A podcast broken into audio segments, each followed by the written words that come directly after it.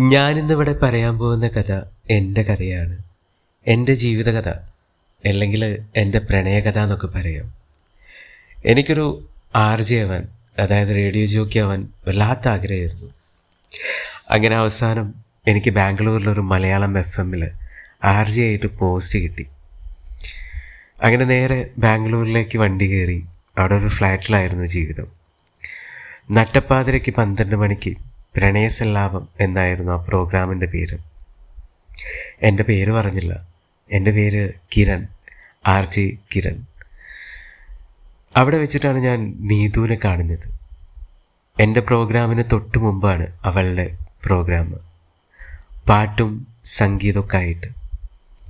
എന്താ പറയുക ആ പ്രോഗ്രാം കേട്ടിട്ടാണ് ഞാൻ എന്റെ പ്രോഗ്രാമിലേക്ക് കയറാറ്.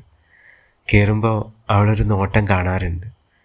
ഇതുവരെ സംസാരിക്കാനൊന്നും പറ്റിയിട്ടില്ല. പക്ഷേ എന്തോ ഒരു അവളുടെ ടോക്കും കേട്ട് ആ പ്രോഗ്രാമും കേട്ടിട്ട് ഞാൻ എന്റെ പ്രോഗ്രാം അവതരിപ്പിക്കുമ്പോൾ വല്ലാത്തൊരു ഫീലാണ്.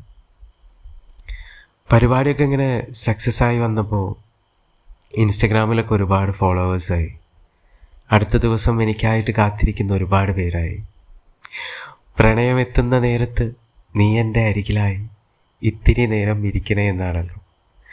അങ്ങനെ ഒരു സൺഡേ എല്ലാ കോർഡിനേറ്റേഴ്സും ആർ ജിസിനെ വിളിച്ച് എച്ച് ആർ സംസാരിക്കുകയാണ്.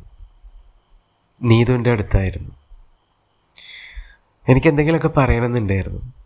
പക്ഷേ അവൾ ഭയങ്കര സൈലന്റ് അങ്ങനെ ഞാൻ പറഞ്ഞു പ്രോഗ്രാമൊക്കെ അടിപൊളിയായിട്ട് അപ്പോൾ അവൾ പറഞ്ഞു നീ കുറച്ച് പഞ്ചാരയാവുന്നുണ്ടോ എന്നൊരു ഡൗട്ട് ഉണ്ട് കേട്ടോ അപ്പം ചോദിച്ചാണോ? അപ്പോൾ അവൾ പറഞ്ഞു ആ ആ പ്രോഗ്രാമിന് അത് വേണം പക്ഷേ കുറച്ച് ഓവറല്ലേ ഞാൻ പറഞ്ഞു ഇനി ശ്രദ്ധിക്കാട്ടോ. അവൾ ആ ചിരിയിലെല്ലാം ഉണ്ടായിരുന്നു. ഞാനും പറഞ്ഞു നിന്റെ പ്രോഗ്രാം കേൾക്കുമ്പോൾ ഒരു വല്ലാത്ത എനർജിയാണ് താങ്ക്സ് എന്നും പറഞ്ഞ് മടങ്ങി.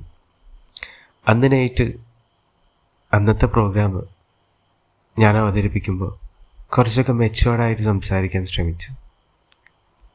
അന്ന് ആ രാത്രി എനിക്കൊരു മെസ്സേജ് വന്നു ഇൻസ്റ്റഗ്രാമിൽ. അത് നീതുവായിരുന്നു കുറച്ചൊക്കെ മാറ്റം വന്നിട്ടുണ്ടല്ലോ എന്തു പറ്റി? ഞാൻ പറഞ്ഞു ചിലതൊക്കെ നമ്മൾ കേട്ടിട്ട് അത് നെഗറ്റീവോ പോസിറ്റീവോ മനസ്സിലാക്കിയിട്ട് മാറ്റുമ്പോൾ നമ്മൾ തന്നെ മാറിയല്ലേ നന്നായി എന്ന് പറഞ്ഞു. അടുത്ത ദിവസം ഉച്ചയ്ക്ക് ഞാൻ റേഡിയോ സ്റ്റേഷനിലെത്തിയപ്പോൾ അവളുണ്ട് ചിക്കൻ ബിരിയാണി കഴിക്കുന്നു. അപ്പം എന്നോട് ചോദിച്ചു എന്താ മാഷ കഴിക്കണോ ബാക്കി? അപ്പോൾ ഞാൻ പറഞ്ഞു ഇല്ല കഴിച്ചു. ഞാൻ അവളെ എനിക്കൊരു ഷെയർ തന്നു. ഞങ്ങൾ ഒരുമിച്ച് ഇങ്ങനെ ചിക്കൻ ബിരിയാണി കഴിച്ചു.